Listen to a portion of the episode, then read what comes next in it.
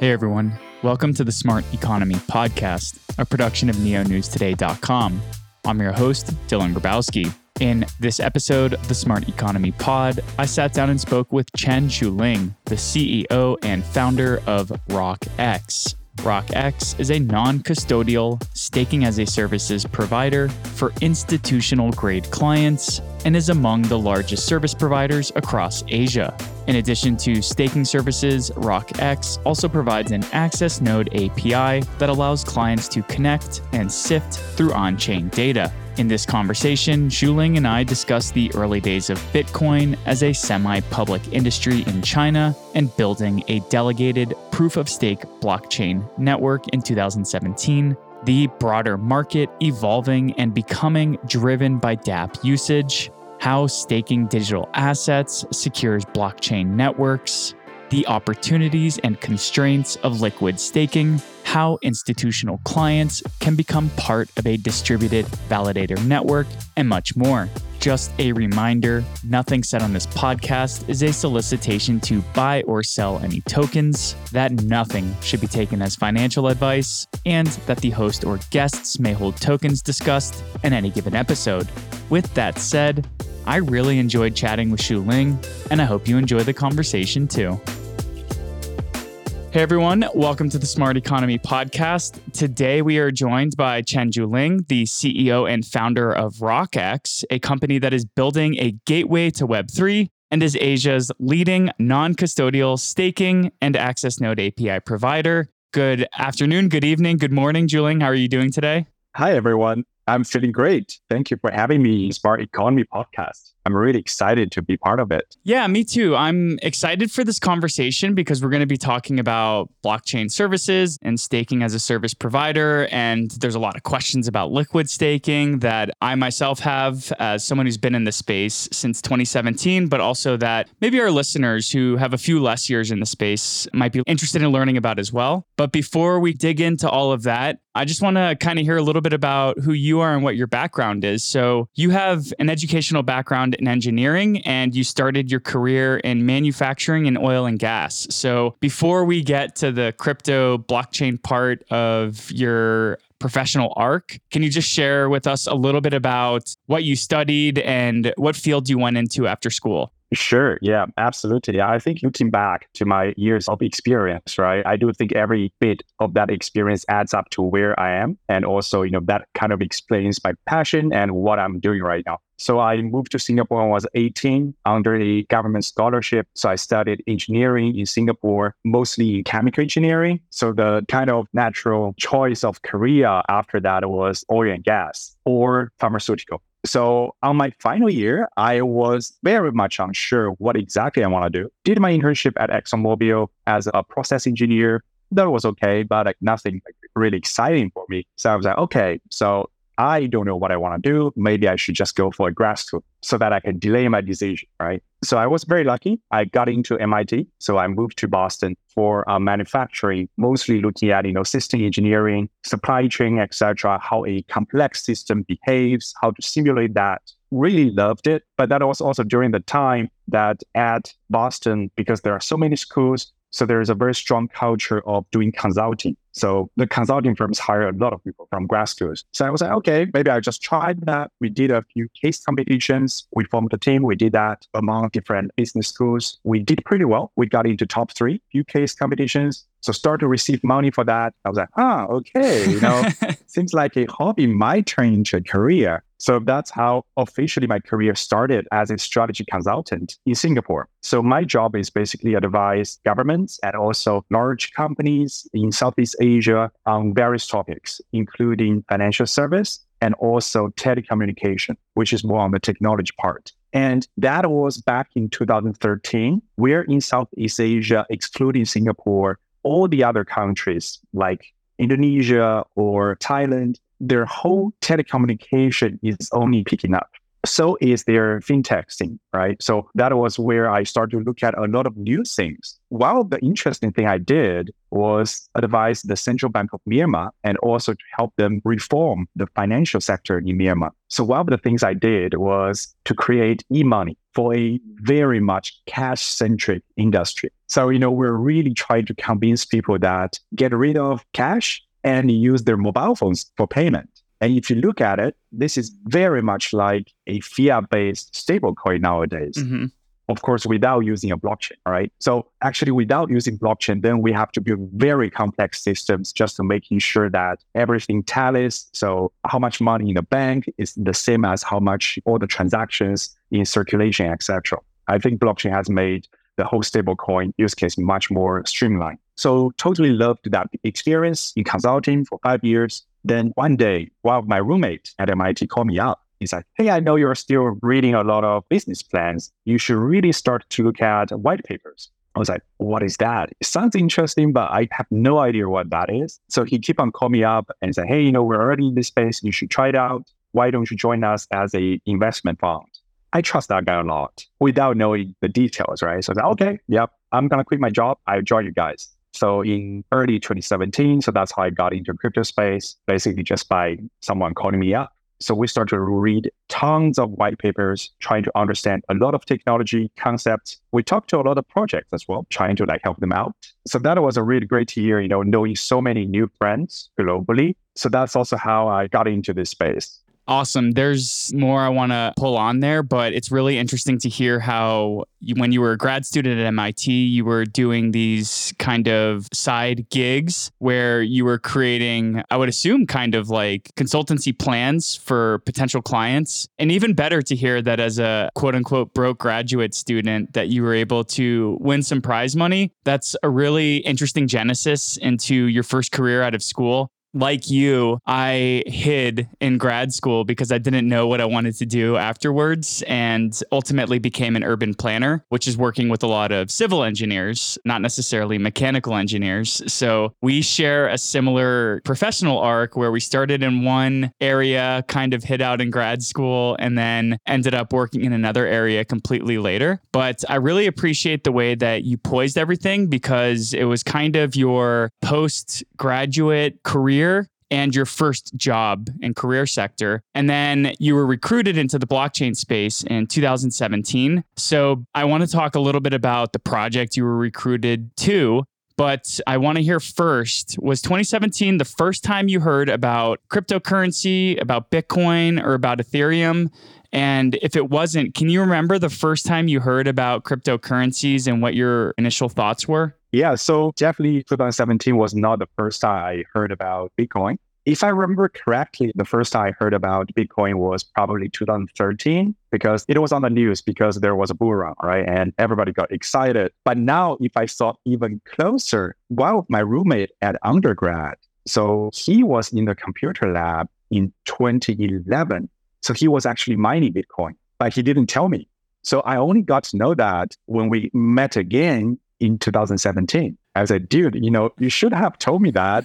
or at least, you know, my computer was on all the time. I wasn't playing game all the time. There are some free capacity for that. Yeah. So things get like really interesting. And also I was born and raised up in Sichuan, which is the southern southwest part of China. So that's where there's abundance of hydraulic power. So only after I got into crypto and I started to talk to people I know in Sichuan, I realized that there are so many BTC miners there because they're leveraging all the hydraulic power. Yeah, that's super cool. When you were in Sichuan, I guess you weren't living there because you were a student and you were probably studying and traveling, and then you spent some time in Boston for graduate school. But what was the sense of ability for the miners to just kind of go out into public and talk about operating these mining units? I know that in 2014, 15, 16, and even 17, from the top down level of the national Chinese government, there still wasn't dislike or disregard towards the mining industry. It wasn't until 2017, 2018 that mining was banned in the country. So, just to kind of get a general sense of what it was like in Sichuan, were miners afraid to go out into the world and talk about what they were working on? Was it kind of a well known secret that there were these mining operations that were using this really cheap electricity? What was the miners' relationship with the broader technology community during that time, if you can recall? Yeah, Dylan, I think you summarized it really well in terms of the period of times. So nowadays, as far as I know, there's no large scale of BTC mining anymore in China because there was a hard stop two years ago. Some of them have already started their operation in US or even elsewhere, right? But in fact, prior to that, BTC mining was kind of a semi-public industry in China for the simple reason that at the very beginning, they were using mostly hydraulic power, which are surplus in certain rural areas, those electricity could have gone useless if not there was BTC mining. And so actually they created a lot of jobs in really rural areas and also helped those power plants a lot. And also they were kind of struggling in terms of figure out the tax part because the government has no idea what to do with that. So the miners are actually willing to pay for tax. They actually welcome uh, clear regulations, but they can't really talk about it in public. This is also one of the reasons why we're doing proof of stake staking, because we see this is more like a new mining in the proof of stake era. Yeah, no, thank you for sharing that. I really appreciate your insight. It's not very often that we get to have conversations with folks who were kind of around during that time and maybe not working full time in the industry, but definitely had their finger on the pulse. So it sounds like you were recruited in 2017 and it was almost an easy yes for you. You didn't have to sit there and debate the merits of jumping into a brand new industry. And I'm sure we're going to lead into this as we talk about your work at ELF or AELF. I'm not quite sure how to pronounce it, but what was the moment for you? The thing that clicked, the thing that made you say in your mind, okay, I need to work full time in this space. What was the thing that made it impossible for you to say no? Yeah. So for me, I think there were two major reasons. First of all, I was about to turn 30 and I was asking myself, like, hey, you know, I spent so many years in engineering, but I never get to use those knowledge right? And I was a consultant. I was a man in suit all the time. But at one period of my life, I do want to do startups. And if I start to have family, kids, do I still have that much freedom to try it out? So back then, I was still very much into work. So I thought, okay, probably this is the time for me. And secondly, back then, my girlfriend, which is now my wife, she was super supportive. She basically told me, look, if things didn't work out, she's still working. We still have bread on the table there's nothing to worry about. So as a couple, having that support means a lot to me. Yeah, really cool. Genesis, there are a lot of similarities in our backgrounds as to how we got into the crypto space. I wasn't dating my now girlfriend, so I had to kind of have that conversation with myself. But I very much remember looking in the mirror and saying, if I leave this previous career where I'm working for the government and I have great benefits and I go full time into the blockchain space, if everything collapses, will I still be young and educated enough and hungry enough to go out and start a brand new career. So I, I, very much remember these conversations, but I was having them internally. So it sounds like you were lucky to have a sounding board to bounce these ideas off of. So you decided to bite the bullet. You jumped full time into the crypto space. And I want to talk about your first project because I think it will help shape the conversation for working on an infrastructure and then how that changed your perspective and gave you the idea to launch a services provider for the blockchain space. So, can you just share with us? What was this first project that you started working on behalf of? I believe it's pronounced AELF, but I could be incorrect. So, could you just share a little bit about what your first blockchain project was? Sure. Yeah. So it's called ELF. Usually we just pronounce it that way. Yeah. So back in 2017, as you know, there were only a handful of blockchains, right? And having smart contract is also kind of like a new thing back then because you see more blockchains are trying to follow the routes of Bitcoin just as a payment blockchain.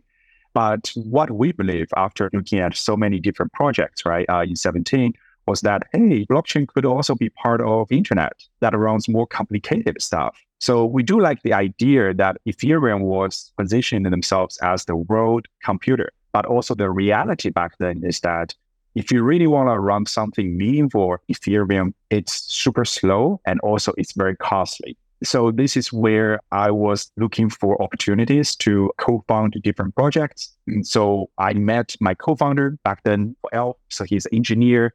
So he's been already building Aelf for half a year. So we chatted a lot. And some of the ideas I really liked about was number one, it's hard for us to imagine a world or a blockchain that hosts hundreds or even thousands of dApps on one single blockchain. It just sounds crowded.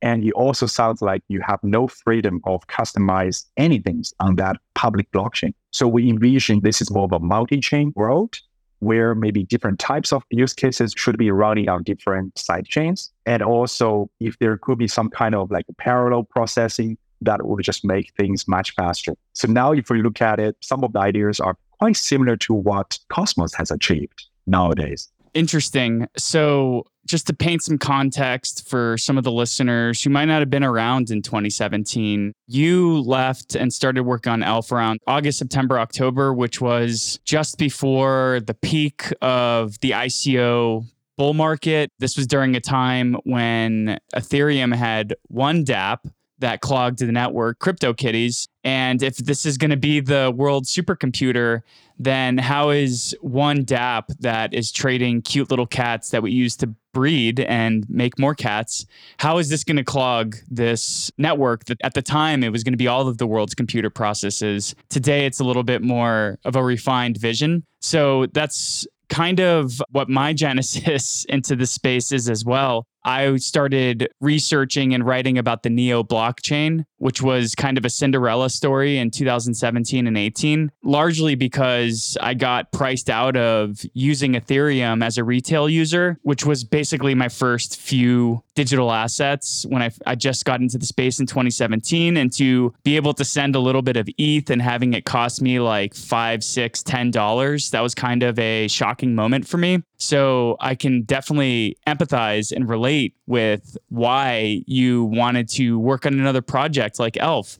So as we're going down the arc of working on a blockchain network, something that I think might be a little bit relatable is the lessons you learned with building out this consensus mechanism and working with the developer community. So, can you just share a little bit about what Aelf's consensus mechanism was? It doesn't sound like it was proof of work. And what was it like collaborating and working with the global developer community at that time? Yeah, absolutely. Right. So we spent two years building that out because in order to achieve that vision, we couldn't really take any codes from the existing blockchains. So we actually wrote everything in C sharp. I believe actually that's the same choice as Neo blockchain back then. And during that two years, I think a couple of the lessons that we have learned. Number one is that how do you get the global community to know about you? right? Because information was still kind of segmented. So we tried to be, you know, every single conferences. So we went to consensus, we went for like token summit. I think we also got quite fortunate that our investor lineup, we got a Galaxy Digital, you know, we got Michael Arrington. So, you know, some of those established names also help us to get more publicity. So yeah, you know, developers start to came to us. Some started to work as volunteers or contributors. Then we recruited them into full-time team members afterwards. During that time, I think Ethereum is already kind of getting more onto the mainstream in terms of how to build smart contracts in Solidity. So one of the challenges we were facing was how to educate developers to use a different language. And even before that, there was a question of, okay, so because we can't really borrow anything from Ethereum, so what are the necessary or essential tools that developers need has to be in place. So this includes, you know, okay, do you offer a free RPC nodes for developers to try it out? Do you have some toolings, some libraries for people to use, examples, etc.? So for us, that was one very big thing, right? If you want to build a public blockchain yourself, uh, not EVM compatible, it's a uphill battle where you need to build a lot of things from scratch. And the second part about the consensus. So this is our belief, right? If you really want to push a blockchain that is efficient for smart contract, probably you should go for proof of stake rather than proof of work. Proof of work, we like it in the sense that it's probably the most secure way for storage of value. So that's what Bitcoin or even a Zcash is doing. But if you really want to do a smart contract in an efficient way, proof of stake probably is the better way to do that. So we used a delegated proof of stake mechanism. And now it's also gone into mainstream for most of the smart contract blockchains. And for us, this is also a paradigm shift to incentivize token holders or to give token holders more roles that they can play, right? Because unlike proof of work world, if you're a token holder, you're just a token holder. But in a proof of stake world, you're a token holder. You can also be the one that safeguard the blockchain itself. You also have the capability to vote on certain governance topics for that blockchain. So this is actually a very powerful weapon to get the community going and get them more engaged. Yeah, that's really interesting. So, you have since day one in your blockchain space been working on proof of stake networks. And I think something that's super interesting about your story arc is that you worked on the infrastructure layer first and then built staking as a services provider company later. So, as we start getting into what staking is and some of the broader industry context for why RockX exists, I did just want to hear an opinion of yours Granted that you've been a builder since 2017, how has the demands and the needs of a blockchain network changed since your early days in the space and today? What are the needs that are different from 2017 compared to today? I tend to think that from 17 to 19, that was the period that people are mostly talking about ideas and also just theoretical trade offs. And that was also the time that people were trying to work on POC, proof of a concept. So it's only after 19 and 20, we start to have real dApps that are running, right? So started with some of the DEXs like Bancor, Uniswap, then get into lending protocols. So in 2020, we saw the DeFi summer that started. So yeah, I think people start to look at things very differently once products are actually running. So this is the time where people think about things in more details, right? User experience, gas fee optimization, security, which is a big topic. I think in this whole industry, we're getting more and more product driven from a dApp perspective, right? Blockchain is not just about ideology or political ideas. You know, now it's a time actually its product speaks for itself. Yeah, I love that. So I want to caveat these next few questions with the fact that they might be kind of basic. They might be very intuitive for you since you work in the space so much, but I do want to provide some context for our listeners. So forgive me if some of these are a little elementary. So, just to paint some context, you mentioned this a moment ago that staking can be vital to the security of a network. So, let's just start with this question How does staking from various different users secure a network? I like to take this example that if you think about a blockchain at the very minimum, it's very similar to a Visa payment network. So it allows people to do transactions, but more importantly, there needs to be a party that processes all the transactions in a correct way. The difference here is that for Visa network, it's just one company doing that. They just do double check, right? Or triple check after that. But blockchain, the idea here is that, okay, anyone can become one of the parties that process those transactions. So the question here is that, okay, it's permissionless right now. Then what is the criteria for people to play that role?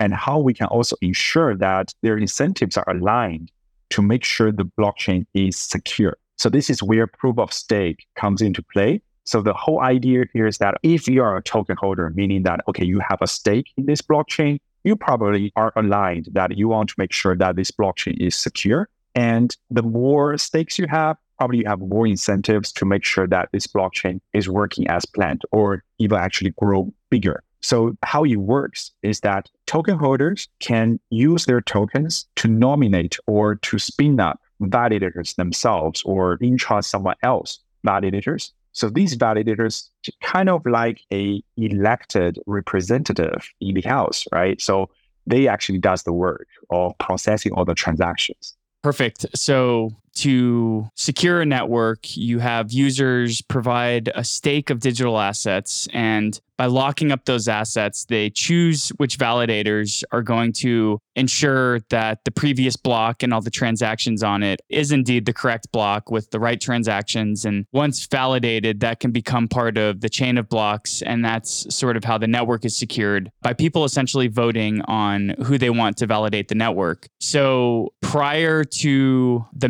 major ETH upgrade that we saw earlier this year, users would lock up their ETH and it was an undetermined amount of time that their ETH would be locked up for, I guess it was the testnet proof of stake network at the time. Now that that major upgrade has gone through, users can opt to withdraw their ETH from the validator that they stake to. And then Alternatively, in other networks like the Cosmos based networks, these app chains typically have an unbonding period of 14 to 21 days, two to three weeks. So historically, we've seen in these staking networks that while your assets aren't permanently gone when you're choosing a validator to vote for to secure the network, users do have limited access to those resources.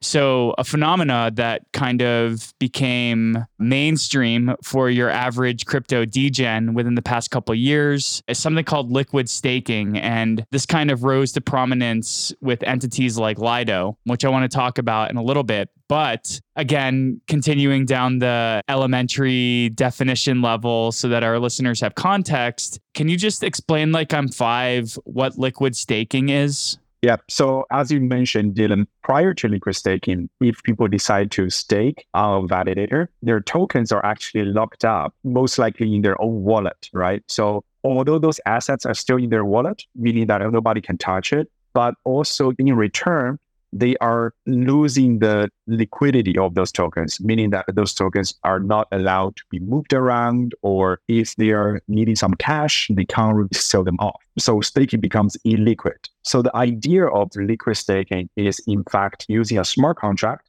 So all the tokens come into a smart contract, then they can be deployed onto various validators, and the token holders in return would get a liquid staking token that represents the ownership of the native tokens that they have staked. So on one hand, because all the underlying native tokens are staked, so you can enjoy a yield just like you have staked. At the same time, because you're holding a liquid staking token, which shows the ownership of your underlying tokens.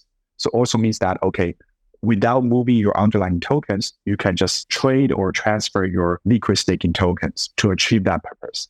So it sounds very good for me as a token holder. I have this asset and I want to secure the network. So I use this asset to vote on a validator, but my asset's now locked. However, this liquid token comes around and it allows me liquidity. So now I can use this liquid derivative of the token on dexes or elsewhere in blockchain processes that will accept this token. So, other than providing the freedom of moving these assets and the ease of accessing them, are there other positive benefits associated with liquid staking? I'm not trying to diminish the value that access to these illiquid tokens provides. That in and of itself sounds like a really positive externality. But what are some other positives that we're not necessarily thinking about? Because there are also a lot of arguments that people make against liquid staking. So, what are some other positive arguments? Right. Yeah. So, actually, thanks for raising this up because you just reminded me of another very important benefit of liquid staking is the fact that by having liquid staking, you are actually making all the principal, but also the yield itself wrapped token. So this means that we're bringing a yield or a crypto native reward that is fully on chain and also that is fully DeFi composable. So the very important implication here is that with liquid staking, a new type of yield comes into DeFi. Right. So in the past, when we talk about yield in DeFi, it's either about transaction fees on yield farming or it's the lending interest on a lending protocol right? These two are great, but these two are always heavily dependent on business activity. So if no one is lending or if no one is trading, then there's no yield on DeFi. And if there's no yield on DeFi, people don't find any reasons to use DeFi. But now here comes, you know, the liquid staking yield, which actually comes from the block reward of the blockchain itself. So no matter whether people are using or trading or lending, this is actually the first ever stable yield that can last for long term. Okay, so I appreciate that you brought that up because one of my questions was if there's an individual who's liquid staking, let's say they're staking ETH and this yield they're earning is LETH, we'll call it liquid ETH, the derivative token. So that LETH is tied to the ETH rewards that are being released as part of the yield for operating on the validator network. So, one of my questions was if we're creating these liquid staking tokens, doesn't that just mean that we're creating a brand new market where there's only value on paper? But it sounds like your answer would be no, because the yield of these liquid staking tokens is actually tied directly to the yield of the tokens that are acting as the underlying asset. Mm-hmm. This is also why, if you look at the current DeFi space, so trading on liquid staking tokens has huge volume for DEXs, and also lending against liquid staking tokens has a huge volume on lending protocols. So, in my view, actually, because of the introduction of liquid staking tokens, this is gonna force all the DeFi protocols to revamp themselves so they can embrace a new type of yield like prior to liquid staking token, there's no sovereignty bond in DeFi. But now there's sovereignty bond, then there are more things that people can play with.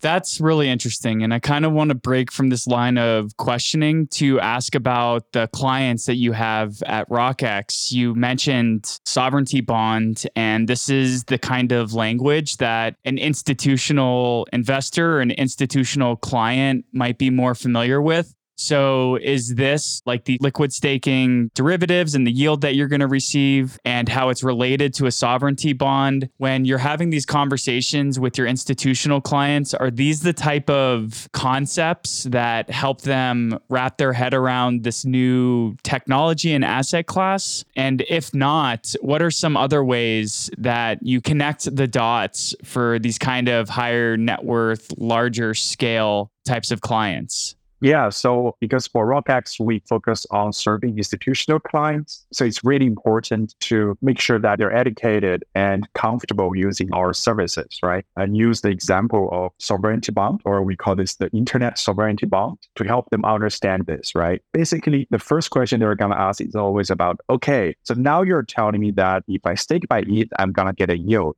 who are you lending that to? We said, no, we're not lending that to anyone. So you don't have any counterparty risk or liquidation risk. In fact, you are the only one that has control of all the tokens of your own. So we're not adding any additional risk to you. Then we get explained to them, where does that yield come from? So this is where the metaphor of a sovereignty bond comes from. Just like in Asian, this actually comes from not the treasury, but come from the blockchain itself as a monetary policy. So there's an inflation that compensates you for the yield. And on top of that, there is also part of the transaction fee that also goes to your pocket.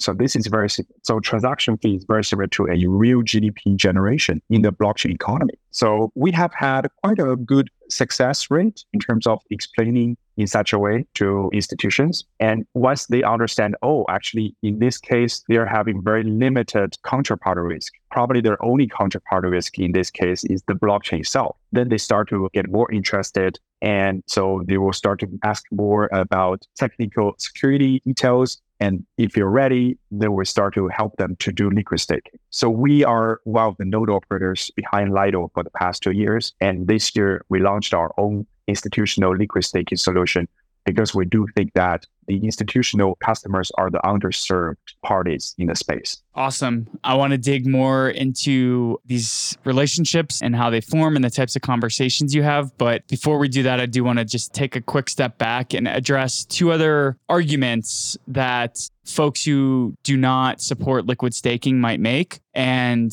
they basically revolve around the concerns of centralization. So I think like Lido has a double digit percentage of the entire ETH supply that is staked on its network. So, what are the issues that some liquid staking providers might have with centralization and the centralization of digital assets of a decentralized network? And then, secondly, how could a depegging event occur where staked ETH no longer represents at a one to one ratio the underlying asset ETH itself. So the two part question is essentially what are the concerns of centralization and how do we address them? And what are concerns with depegging? Mm-hmm. So I think the concerns of centralization on blockchain is always relevant and is always real. And this is not something that is introduced by liquid staking. You know, at the very beginning of every blockchain, usually you also see that, okay, there's only a few parties that are actually running validators for them. This is also one of the reasons why we set up RockX because we want to be an independent validator company. So our mission is just to make sure that we're doing the work as it is so that there are always independent validators like us. Now, if certain liquid staking protocol has gathered so much tokens, right, which could be double digits, and does that make things more centralized? I think yes, this is definitely a legit concern. And this is actually the reason why we do think that in the market, we also start to see more protocols, liquid staking protocols are emerging, right? So by having a more fragmented or diverse service providers, we can probably make things better. And of course, you know, I think Lido deserves the position they are right now because they are the first mover and they have done a lot of things right.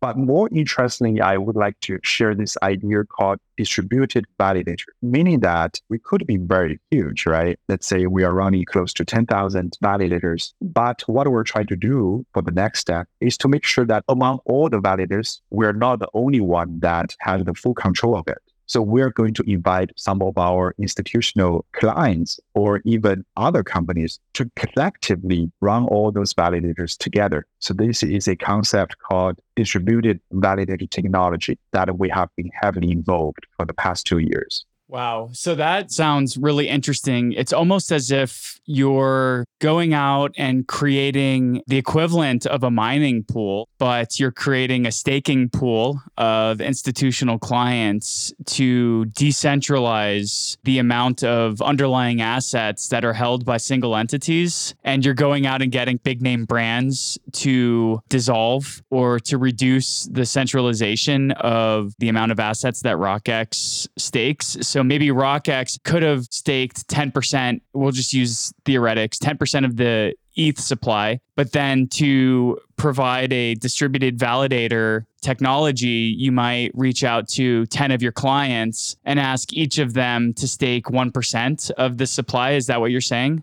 Yeah, conceptually similar to that, but we can do even better, even at a validator level. So maybe one single validator will be partially controlled by us and partially controlled by a party two and partially controlled by party three. So this means that, okay, no one can claim that this validator is controlled by RockX. Or no one can claim that, okay, this is a validator controlled by a US company. This also makes all the validators more robust. Mm-hmm. Very interesting. So, I do want to ask another kind of elementary level question. What's the difference between custodial and non custodial staking services? And how does RockX provide non custodial staking services? The key difference between uh, custodial and non custodial staking service is about who actually owns the wallet, right? So, in a non custodial way, it means that it's the customer itself holding the wallet and he has the private key. In a custodial way, this is where not the customer himself holding the asset or the private key. Usually they rely on third party that is, let's say, a exchange or a custody, right? So it could be like a Coinbase or could be that they're using maybe Cactus, which is a custody. So in the custodial way, you do put a trust on a third party for the security of your assets. So on one hand, you know, this makes things easier for you because you don't have to worry about remember your private key or keep your private key safe. But of course, at the same time, you just make sure that the third party is doing their job for that. And probably you're paying a fee for that. So we only do non-custodial staking. So meaning that we do not offer a custody or a wallet from our side. Customers can just easily do a delegation on our validator while all the tokens remain in their own wallet. So this is how we do it. So even if anything happens on our side, let's say our validators get hacked or something, the hacker has no access to our users' funds. Perfect. What are the blockchain networks that RockX provides non custodial validation services for? And what are the criteria that you guys have for choosing which network to operate a validator node for? So our belief is that staking is going to be one of the largest asset management methods in crypto economy. And the institution is going to play a big role in it. Therefore, we support all the large market cap, or we call it the blue chips proof of stake blockchains, right? So right now we support over 20 blockchains that our customers need.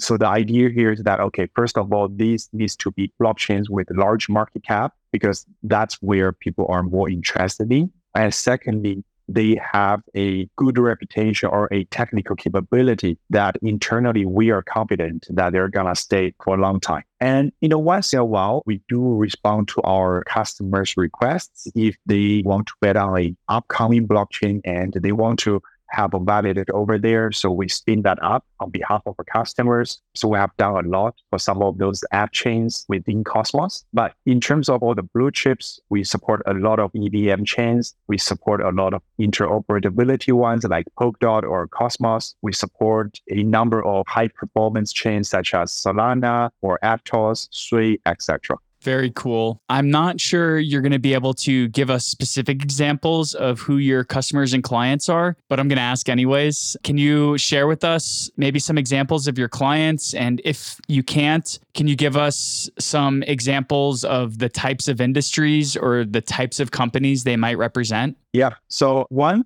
company that has been working a lot with us is Amber Group right? So they are a large asset management platform that also deals with institutions. So traditionally, they are a very strong team that does trading and lending really well. So they're kind of like a investment bank that fulfills all their customers' needs, particularly on trading side. But then they start to look at it. okay, you know, so they think that they're really good at active management of token yield, right? Then they look at us and oh, actually, there's a new way of getting yield, which is more of a passively managed way through staking. So they start to engage with us and they start to do a lot of staking onto our validators.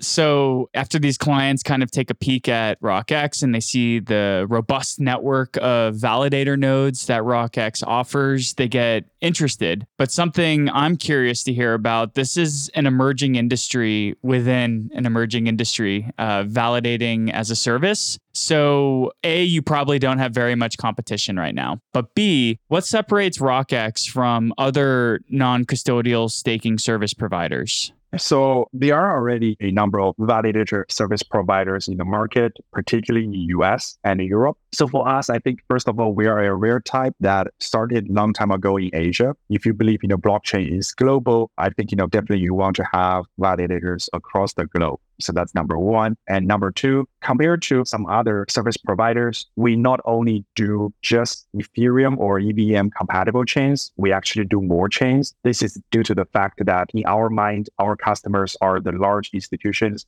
and they will probably do a more diverse portfolio of tokens. So we want them just to get to us and we can fulfill all their needs. And lastly, not only we do validators, we also have another service called access nodes. So this is to allow large institutions to do data analytics or to send in transactions or to have any kinds of interaction with blockchain without running their own infrastructure. So this is how we believe by having both validator to generate yield and also access node for them to connect onto blockchain, we solve probably the first questions when they get into blockchain. Yeah, that's really cool. And so when you have a new client on board, are they typically both choosing RockX to provide validation services as well as tapping into the API infrastructure? Is it kind of they're just getting both at the same time? Or are you finding generally clients have a preference for one service over another? we see that the bigger clients actually tend to look at both because they do have ambitions and also needs on both sides. They start to appreciate that we are supporting so many different blockchains that probably they can think of. Smaller companies, they might probably just focus on one side. So this really depends on what type of customer we're talking about. Yeah. Thanks for helping clear that up. It sounds like RockX's value proposition compared to your competitors is that you are a protocol agnostic multi chain staking as a services provider. So that's really interesting to kind of grok and to think about how your current and future clients are really going to embrace RockX further and further.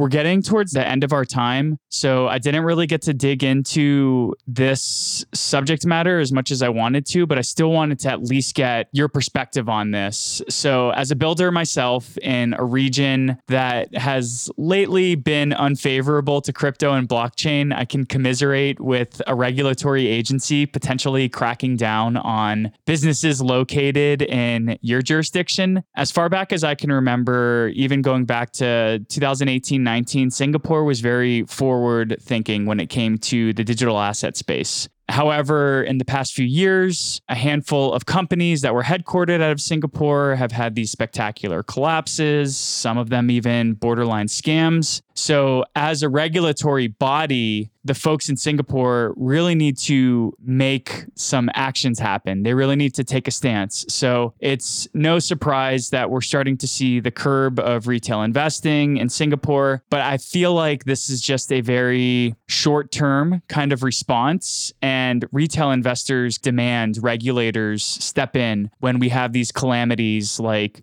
the collapse of Three Arrows Capital and FTX, as well as Terra Luna, from both a centralized and a non centralized perspective. So I just want to really quickly hear from your perspective. What's it like right now being a builder in Singapore, having a crypto based company located in Singapore? What's your outlook on the recent language that has come out of the regulators and maybe where companies that are headquartered in Singapore, what's the short term outlook?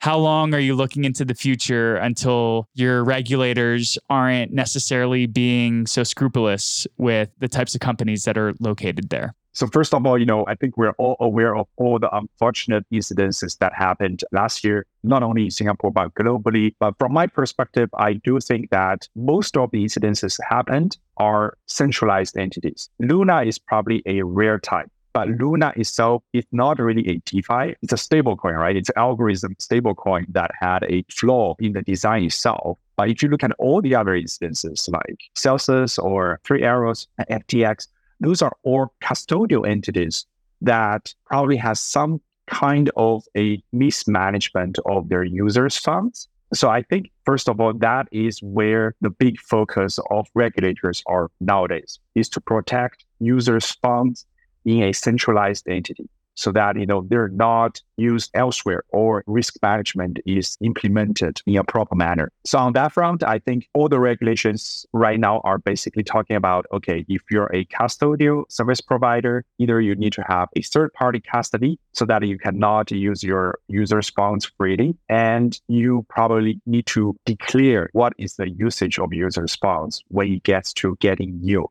So on that front, we think actually this is a good opportunity for non-custodial providers like us because in our case, we're not creating any potential risks to users' funds, but rather generating a sustainable yield for them. We foresee that the need for such services is going to increase in the future. And secondly, I think Singapore has a very resilient ecosystem for blockchain. I do get a feeling that people have moved on from some of the incidences happened last year people are more looking into the future, whether this is about building NFT or building DeFi or building the new wave of CeFi. We see a lot of things going on in this whole space. And I think also Hong Kong being very open and also trying to be pioneering certain aspects is actually getting a bit of healthy competition to other parts of the world. Yeah, so we're very positive in terms of how this whole space is gonna play out in the next six months to one year. Yeah, I share your positive outlook. 2022 had some really negative things that happened in the industry. And of course, there's going to be some blowback and some retaliation by regulators to protect retail investors. So, what we're seeing right now isn't necessarily a shock and shouldn't be a shock for forward thinking crypto companies, especially for folks like you who've been building in the space since 2017. So, it's really refreshing to hear A, your perspective on RockX's non custodial solutions. All already kind of addressing some of these regulatory concerns, but also just acknowledging that indeed Singapore is very forward thinking. I myself have been covering projects that headquartered there in 2019.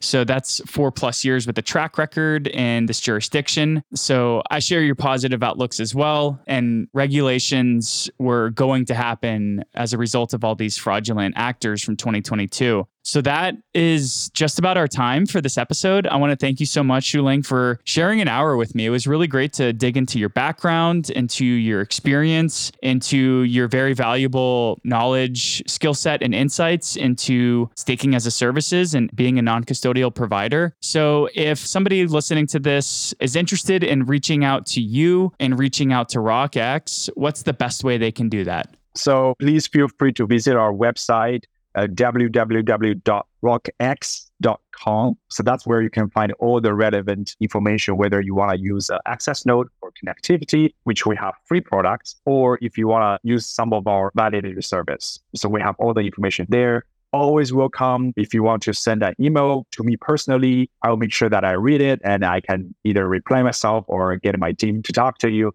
So my email address is C for my surname and Julie at rockx.com. Perfect, Zhuling. Well, thank you for sharing an hour with us. I really enjoyed this conversation and I can't wait to keep my ears to the ground and see the new clients that RockX onboards and the new networks that you and your team validate moving forward. So thank you so much for sharing an hour with us and I look forward to catching up again sometime down the road. Yeah, thank you so much for having me, Dylan. Really enjoyed this hour and hope we can keep in touch and we can chat more on various topics in the future. Definitely, me too. Cheers.